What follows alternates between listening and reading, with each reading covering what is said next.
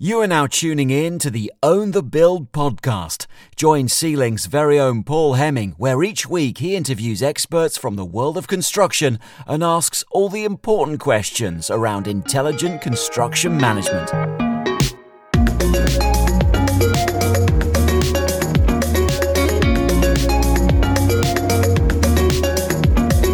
Hello and welcome to episode 116 of the Own the Build podcast with me, Paul Hemming. Following on from last week's ebook share or the ongoing ebook and template share, you can again find in the podcast description this week a free copy of two downloads just for you. Uh, we've got the template final account statement and a risk register as well. Thanks for everyone who's continuing to feedback. And if you guys want any other templates, just let me know. We have a whole array which we're very happy to share. Give me a shout on paul at c-link.com. And yeah, in the studio today, we have got Daniel Parker, who is the UK country manager for easyToolhire. Easy Tool Hire is a platform that simplifies the rental of tools, equipment, and machinery. And you will recognize the logo as I believe it is part of the easyGroup, Easy Jet. You'll know. So it's the lovely orange logo. Daniel himself is obviously the UK country manager for easyToolhire. He's a serial entrepreneur himself. He's interested in blockchain, property, and in his own words, generally doing some good. So I like the sound of this. Um, he is currently growing easyToolhire in the UK. He's smiling from ear to ear right now, and I'm delighted to have him on the show. Daniel, how are you? Thank you very much, Paul. Um, I'm very well. That was a very lovely intro as well. I think that makes me sound a lot better than what I actually am. Gen- uh, the, you know, I mean, there's a lot of interest. I'm interested in blockchain, interested in property. We've got our own businesses, blah blah blah. I'm making business. No, you, you you're a serial entrepreneur yourself. The bit that actually stood out the most to me from I kind of nabbed all of that from your LinkedIn was the generally doing some good part of that. I thought that's like, what did you mean by that? Um, just trying to do things like do things that benefit others where where possible. Like with this, you know, with tool and plant hire, I see it as um, it's been a bit greener and things like that, so it helps the environment. Just something that's positive, and at the end of the day, I can say, well, that helped in some way, shape, or form. You know, however vaguely, but yeah, I get to I get to go to home sleeping at night and going, well, I didn't do anything bad today. Fantastic. No, no, that's. I mean, our mission statement as a business for C-Link and Prosper. So we kind of help property developers, main contractors, and subcontractors. We cover the whole ecosystem. And our mission statement is to make construction a better, fairer, more profitable place for everyone. Just generally try and do some good for absolutely everyone. It's tough enough as it is. So that really resonated with me. Where before we jump in, keen listeners of the show will know that I love an accent. Come on, that is a quite delightful accent that you've got. I'm jealous. Where where is it from in Scotland? Um, so I'm from Edinburgh in Scotland. So we we don't have too. It's not too much of a strong Scottish accent. Is We're, that Queen's Scottish? uh, exactly. Like we, we can actually understand someone from Edinburgh potentially.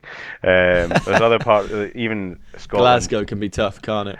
Glasgow can be tough. I mean, there's certain parts of Scotland I still don't understand people's accents. Really? And I'm Scottish, so there you go. Well, I think you're the first Scottish accent or Scottish person that I've really been able to understand. So, but let's let's see if we can sit with it, right? See if see if that continues as we go. I'm only joking, of course, but talk to me about. You've had a very interesting career, and I know that your background is not construction. Just talk to us about who you are, your career, and why you're doing what you're doing now? So I've always worked in some way, shape, or form in tech since I left university um, and to the present day. Uh, so easyToolhire, we see ourselves as a as a tech business within the construction sector. So first real job out of uni, I worked for it was a customer service software business, kind of like Zendesk, probably the one that people might have heard of or listening. And then left there, set up my own thing, which was a short-term hire let business, so basically putting properties on Airbnb, Booking.com, things like that. Again, heavily related to tech. We didn't build our own tech, but we, Are you a software developer? You can code, or I wish, I wish. Um, not that, not that intelligent, unfortunately. I, I understand, I understand it at a very high level and can do no-code stuff, but no, I'm, I'm more of the, I don't know, the commercial end, the business end, business um, development. making up stuff. Yeah, that sort of thing. I honestly, I wi- Charming people. yeah, I wish, I wish I could be uh, write code and things like that, but I don't know why. Just at school, it just never, it never resonated with me. It just, just couldn't do it. People that can do that sort of stuff amaze me. They're super intelligent and good on you. But yeah, built that up, uh, sold it uh, during the pandemic, and then told myself I don't fancy working for anybody again. But then saw this opportunity with easyToolhire. So it's a startup, but with a recognised brand, also in a sector that's got a lot of opportunity as well.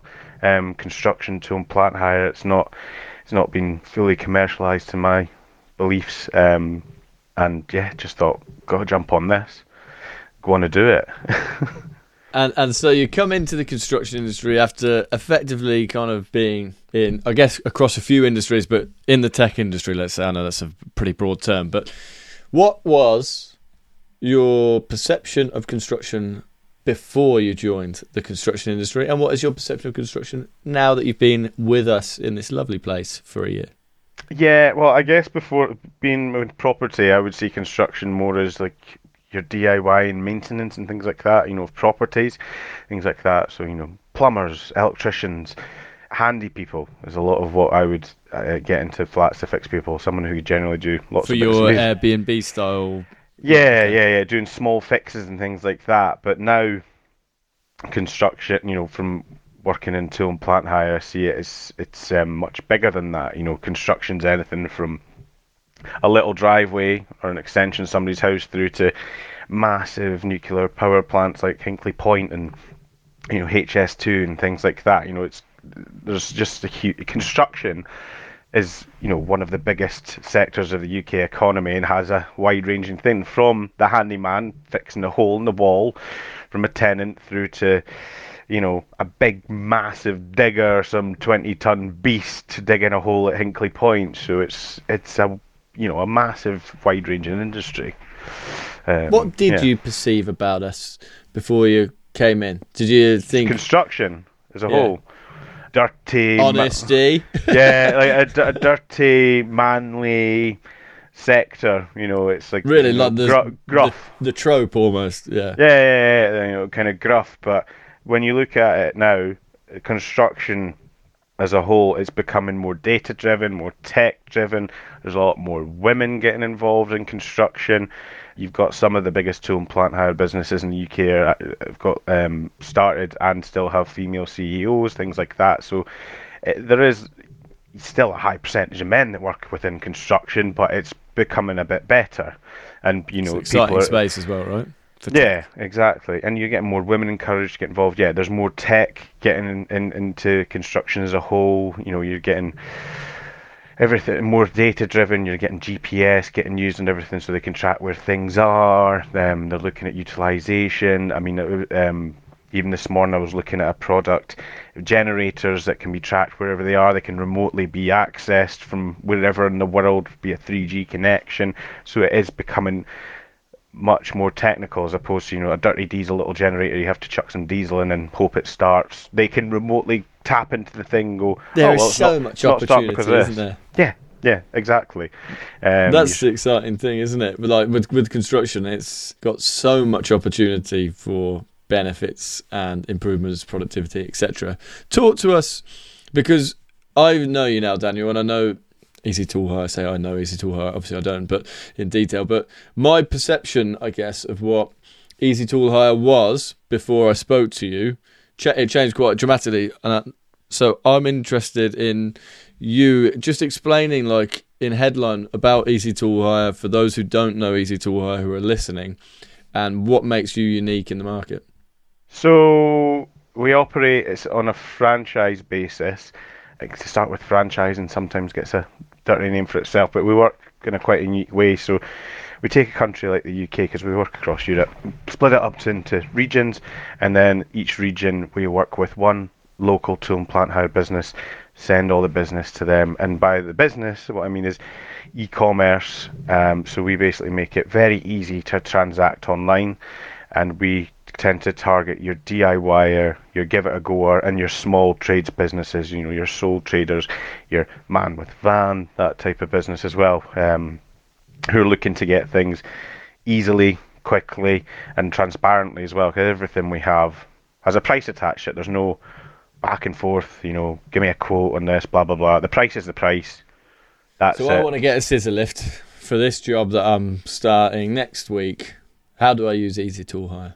Go on the website, search scissor lift, and then it'll come up, and then you put the dates on that you need it for, pay for it. That's it. It'll turn up on site when you want it, and Really? then they'll as come and take. and then they'll come and take it away. Yeah, and there's, we do ID verification, things like that. Things you would expect with hire, but it's all done online.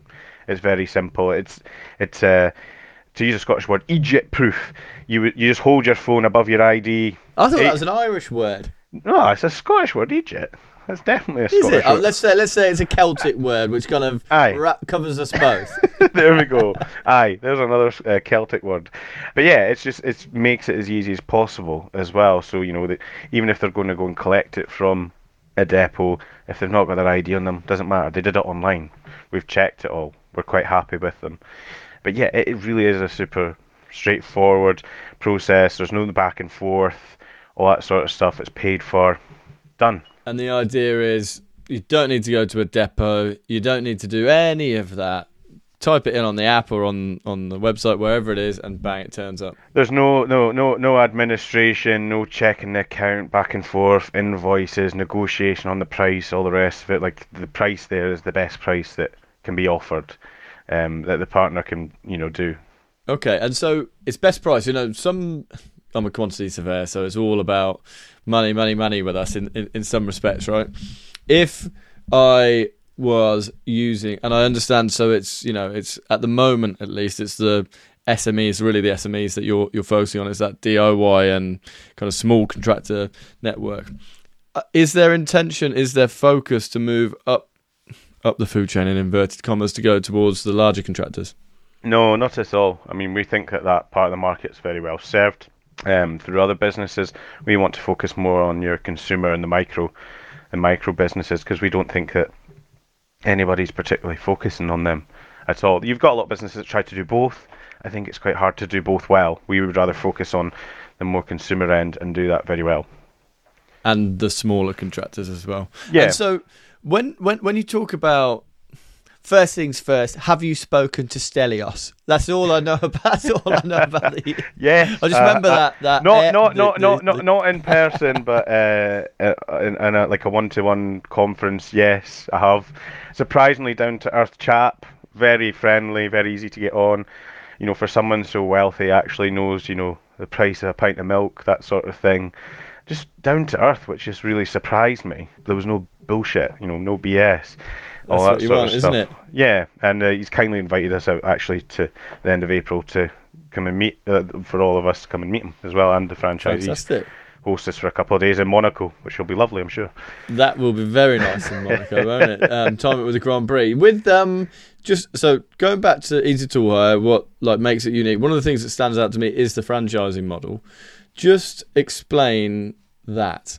So we operate kind of as a typical franchise would. So we have centralized marketing services, so we're doing all the marketing part for them, and they own the brand in their territory, as a as a typical franchise would. And we also do things like you know, buying groups, lumping together all because all of our, our franchises, our partners are independent businesses that work, operate independently of each other, but it's to build up buying power for them as well from your manufacturers of you know everything from diggers through to the saw blades, all that sort of stuff as well. And we see it as the way that we are operating, and of course we're going to believe this, I'm biased, I work for the company, is we're bringing together the brand, the power of the brand, the technology, but then marrying it with local service of a, of a family business, a limited company in that area who knows the area, knows the kit. So bringing them together works pretty well, and they get really good, really good service because it's from a small company where you know the family's still involved and they care about the business, they care about their customers as well. No, that that makes perfect sense. And construction is a unique place in that it offers a huge amount of opportunity. Given that, yes, there's a huge amount of innovation going on, and we've made some big steps, but comparatively with other sectors, there is a long way for us to go to to catch up, for want of a better phrase. And I sell construction technology and software to quantity surveyors, main contractors, who are a skeptical bunch. And I know that because I myself am a quantity surveyor, so I know it's kind of par for the course. I know everyone is skeptical and change is difficult, but with construction, I think even more so uh, than many others. How how have you guys gone about changing people's mentalities? Because what you're offering is totally disruptive, really, to the plant hire sector. I'd agree with all the points that you've said there. You know, especially to begin with, we did get a lot of pushback. Construction as a whole is more of an old school industry, and not that digitized. So yeah, there is a lot of pushback. It's we're looking for uh, to start with, you know, it's those people that are a bit forward thinking, who are looking to try something a bit different and understand that the world is changing because tool and plant hire subsector of construction. Construction is a huge big thing it's not been commercialized, I would say, towards the consumer as of yet, whereas you know most other sectors have, especially in retail from clothing, whereas this hasn't yet. So tool and plant hire is mostly made up of independent businesses, about 75%. So it's mostly entrepreneurs. But then you've got some of them who are that a bit forward thinking and looking to get something early, because that's what it is. They're getting something a bit early. So it's finding the right people. And I think it's when people see the opportunity as well, showing you know how many people are actually looking to do this. And I think when consumers and DIYers are made aware that they actually can hire things as opposed to owning it as well, that opens up doors because I think a lot of people, especially if they're not keen DIY enthusiasts, don't realise that they could just hire something for the weekend. They think they have to go and buy the thing. You don't need to. You know, yeah, so yeah, so it's also it's also you know uh, we're having to do that awareness to the general public as well. And when they realise that, they go, all right, well, that makes sense. I don't have to maintain the thing. I don't have to store it. pay for it for the weekend, get it back. Happy days. And that's the kind of like the perfect segue of where I want to take this conversation now is the hire of plant versus the purchase of plant. And I recognise that you are going to be quite biased when it comes to uh, giving me an opinion on that. But I, we've talked about this before, and I want to talk that through with you, particularly in the context of the economy, where we're at, um, and many other things. But we will do that right after this break. Hello, it's me again. I wanted to share a quick story with you on why I co founded C-Link with my best mate Chris. Chris and I, we're both QSs, and this is going to sound sad, but one night we were sat in the pub talking about subcontract tendering, and we realised the industry had a problem. Number one, procurement was too paper based. Number two, it was too time consuming, and every QS had their own unique way of doing things. And number three, perhaps most importantly, if you want to competitively tender, you need to know hundreds of the best subcontractors. We simply didn't. That's why we created C-Link. It's software to solve subcontract tendering. We wanted to remove these challenges and help the industry get better. So if you, or someone you know, tenders with subcontractors, you've got to see our software. Head over to our link www.get.c-link.com forward slash podcast to find out more. I will include it in the description box, so again, there's no excuses. Now, let's get right back to the show.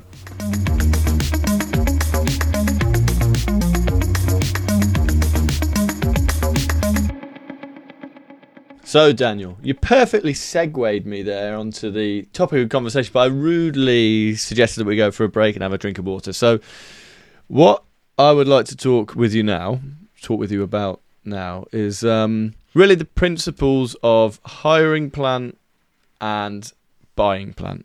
Now, I come from a background where I remember, and again, this is a bit more commercial construction. So, I come from a background where I remember being told once by a contractor, "Ooh, my USP or where I really make a lot of profit is I bought all of my lifting equipment, my craneage or whatever." And what that means is that now I can charge less than all the competition because I'm not hiring it, but still make great profit on it. It was like something that these that company and they were like an installer of curtain walling, so like glazing and stuff like that it was something that they really were almost striving for as a business like at the outset that's where we wanted to get ourselves to how does that make you feel i mean obviously as you said i'm going to be biased and argue that hiring is better but when you look at the financials of it it tends to be as well so I'll talk first. I'll talk about hire businesses themselves. So a lot of the hire businesses they work we work with, they don't make a lot of their profit from the actual hire of it either, or even the residual value of when they come to sell it. They might make a little bit there, but a lot of it's from other services like the consumables that come along with the items that they hire. Really? Um, that's yeah, yeah. You'd be surprised. That's where they make a lot of their profit. So you know the hires themselves keep the business ticking over. Comes revenues coming in, pays for you know the machinery leases, buying new machines, paying the staff, all that sort of stuff. Because like all businesses, come with a lot of overheads. They've got engineers, they've got you know big depots to pay for, all these sorts of things. Buying new machinery because they have to buy new machinery on average every three years so it's not there for a long time. So if you then relate that back to your, you know, your mention a builder or something like that, so they're buying it as well. They're not actually going to make a huge amount of profit out of owning it because you've got maintenance on top of it. And if you think about it in the long run, like say you mentioned a crane or something along those lines, a big bit of kit. Yes, in theory, on the balance sheet, make more money because they own it for a long time, don't buy a new one, they've paid it off, all that sort of stuff.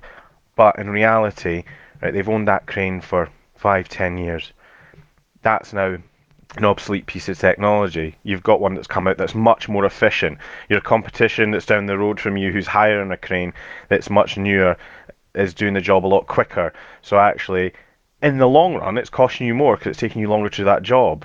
So you can argue the argue you can argue on that basis. I would say that that makes sense.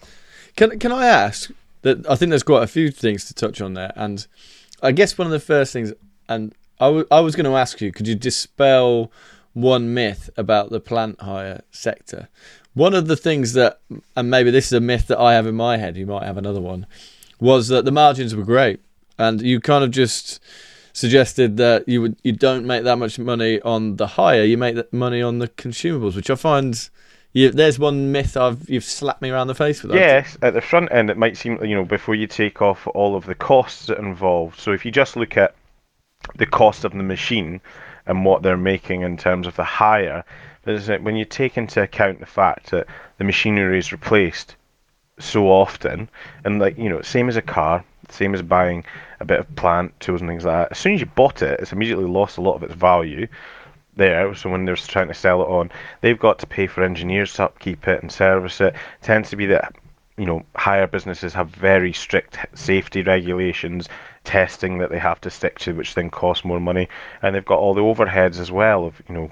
Of, of, oh, of, you're making me feel sorry now for the for no, but obviously the plant hire. Of course, they, they, they, they, they are making a you know a, a slight profit yeah. off the hires, but I don't think it's as much as what people think. I think that's the perception. Oh, that was certainly my perception. Was you know, oh, yeah, must be making it's, again, it's everything. It's, a, it's economies of scale. Yes, if you're hiring out thousands, tens of thousands of pieces of machine, yes, it is profitable. That's only because you're making, you know, pennies on the pound on on every hire because they're doing it to scale. But if you're got a little, a very small hire shop that's just doing, you know, handful of tools. We've got a couple of mini diggers. They've obviously not got that kind of economy of scale. That's that's, I mean, definitely that's where they're making more of the margin on the consumable aspects. And so, if you then approach them with a franchisee option for easyToolhire and say, "We'll deal with your marketing, we'll deal with X, Y, and Z," it becomes a very attractive proposition to them, right? Yeah, exactly. I mean, yeah, and like I said, the economies of scale, those benefits, because you typically, you know, if it's a McDonald's, for example, you know, they're getting the burgers for pennies, pennies, I'm sure. And the same, we can get good discounts because we're not just buying as you know, local tool hire shop on the high street, family owned Smith's, uh, you know, we hire shop, whatever you want to call it. We're buying for all of these depots in the UK and across Europe as well. Yeah, no, that makes perfect sense. One thing that going back to your previous point about why you should hire rather than purchase. Interesting point that you made about, you know, five or ten years on, that bit of kit is not obsolete, but it's 20% less efficient than the latest bit of kit or whatever, right? You guys must be really close to this. So, what is the approximate almost life cycle of a piece of like taking that scissor lift for example, right? How that I mentioned earlier, how often is a new scissor lift coming out? How often is it iteration two, three, four? So that like is it every well, how often is it? I mean, every year they've got new models. I mean, same as most manufacturers when it comes to cars and things like that. They obviously want to put more, so they are constantly innovating. You know, there's lots of different shows around the world. You go to Bauma and things like that. There's constant innovation, especially at the moment where you've got across tool and plant the the batteries are getting much better, so uh, you're now getting better electrically powered, um, you know, diggers and things like that. You can now even, you know, you don't need to have a dirty diesel generator. We've you've now got um, battery banks that are as good as a gener- a diesel generator and things like that. So the innovation is massive. Like every year, it's getting better and better. Yeah, I think it makes a lot of sense in terms of. It sounds great, doesn't it, to buy plan. And uh, each each bit of kit is unique, obviously, and subjective. But there are many things that would promote that it is better to to hire. Just contextualize all of that for me, Daniel, in today's economy. I don't want to say the word recession because we're not in a technical recession, so I hear. And also, everyone will tell me stop being a misery guts. But I'm just saying, in in the context of where we're at economically, particularly here in the UK, right? Does that further impact your views with regards to hiring versus buying? Yes, 100%. I mean, obviously, bias, as we mentioned, but in the last financial crisis that we had, hire businesses did phenomenally well because of the capex element. You know, construction businesses are not as wanting to outlay as much onto onto tool and plant, which makes sense when you're in a uncertain time. How well did they do? Whilst we were all doing badly. How well? I don't know. I don't have percentage and things like that, but as um, that's all I'm told is a lot of new and plant hire businesses um, started during the last recession. They did, yeah, they start. They were one of the few sectors where they, you know, there was people actually starting new businesses because people yeah, during I, I, hate that term of you know uncertain times, but people don't want to do from businesses through to you know individuals like yourselves. You don't want to make large outlays of money in case you don't know what's happening. You want to keep money in the bank in case something very bad happens. You know, in in in the next there'll be less people. Well, there has been less expenditure overall, and there's been one of the with um, COVID. We're still seeing issues related to that. A lot of the manufacturers obviously had to slow down their their production, and then there was problems with supply chain with uh, you know processors, microchips, all that kind of stuff. Um, so a lot of them slowed down production, and people were weren't able to buy as much machinery anyway, and that's just kind of kept going on. It still is a challenge to actually go and buy machinery at the moment. Uh, is it a challenge for you guys? I appreciate you have much larger supply chains and economies, but is is there still a blockage in terms of? Not really. Not if you work with the right manufacturers, because um, you've got always got new ones trying to enter the market. So then they prioritise certain countries when it comes to their stock availability and things like that. So that's something that we've really been looking at. Is you know looking at more emerging manufacturers and things like that who are offering something a bit different and have that availability. Yeah, it definitely makes sense in terms of, you know, tightening of the belts. It does make sense. Plant higher over purchase. Just touching on maintenance, and I'm well aware that each and every bit of kit is totally unique. But you've talked about oh, it's all good and well buying it, but then how are you going to maintain it? What are you going to do with this? What are you going to do with that? There's each bit of plant requires what it requires. How much do you spend on maintenance for plant in a year? Like I'm thinking percentage wise. You ha- you have a bit, you, you buy a bit of kit. How often are you maintaining it? What's the cost of maintaining it, and why?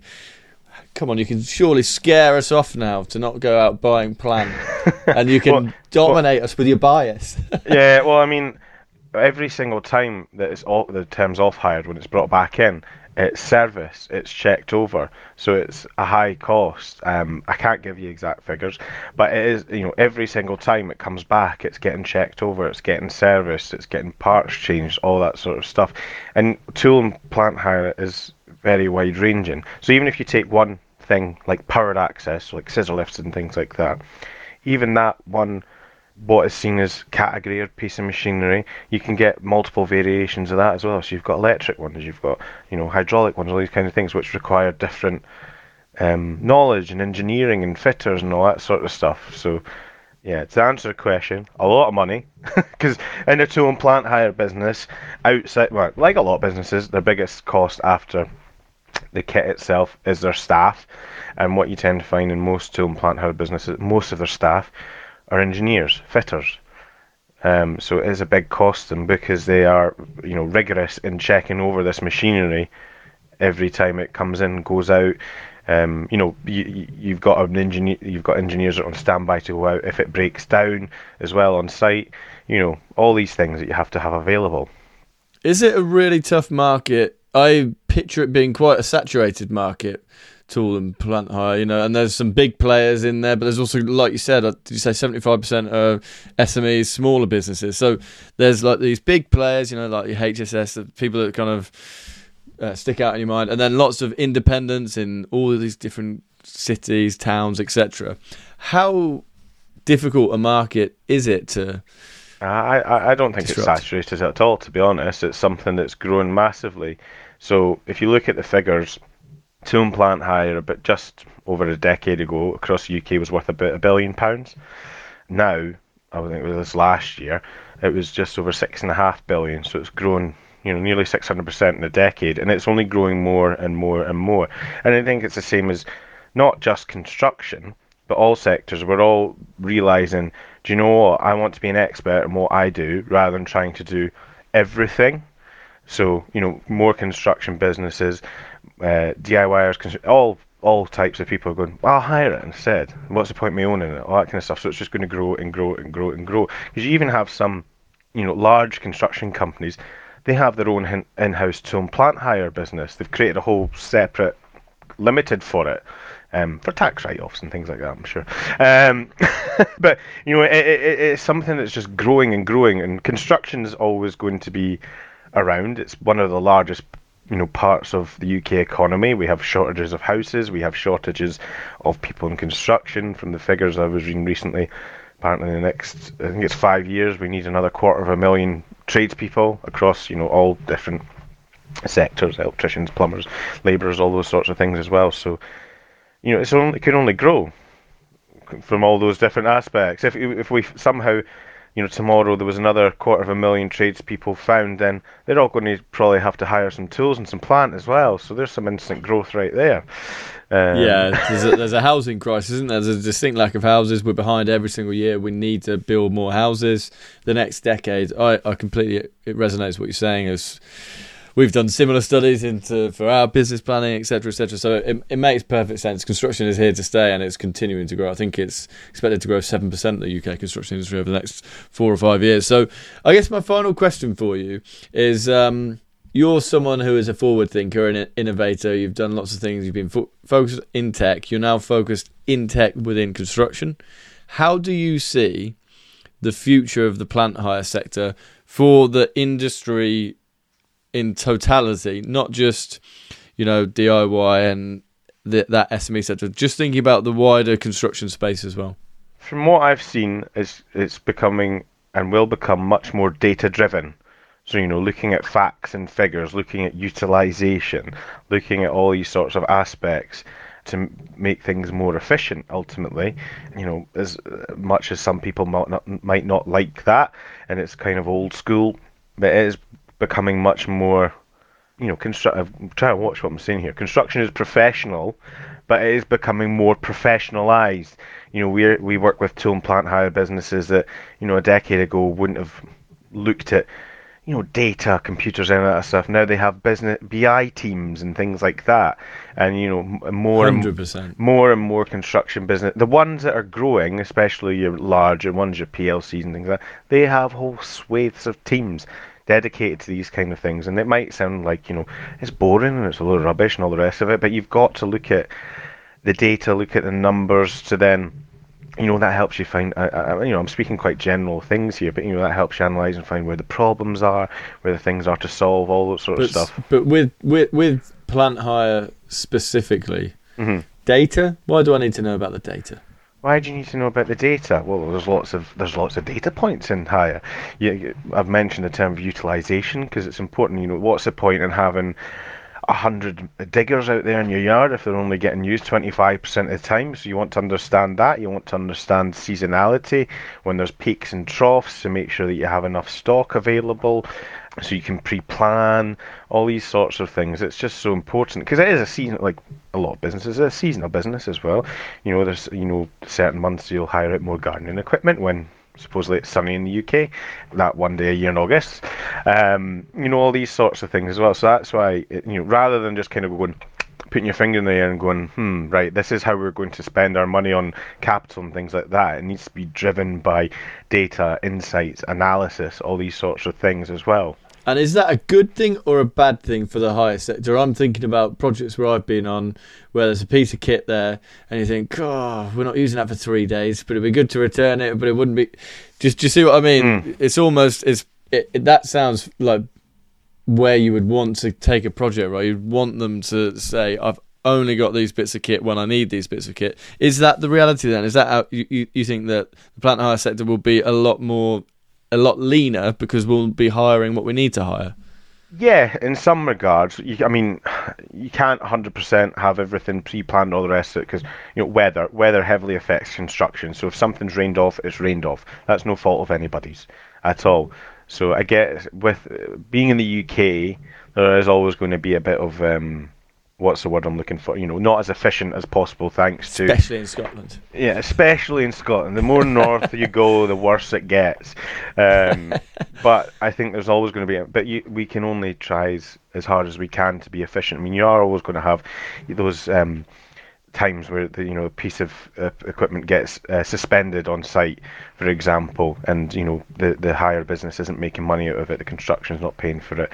But then again, it would be more expensive for them to come and collect it and then bring it back, and that's worse for the environment and all these sorts of things as well. So it's going to, I think it's going to keep improving to a point until we get to the point where you know the weatherman is 100% on it um, yeah, I, I, I who mean, knows? I think, I think yeah, I think that I think the point is, and perhaps you've seen this coming into construction as an, as an outsider in inverted commas, is that there is a lot of decisions made based on hearsay, experience, one person's opinion, a group of people's opinions, not data. And I believe data or a lack lack of data focus is what is holding us back or what has held us back. And now that again, it's that big open space for us to make huge efficiency gains is having a good strong data set and that is across the board. So what you're kind of saying is that the future of the plant hire sector it will be far more data driven, is that right?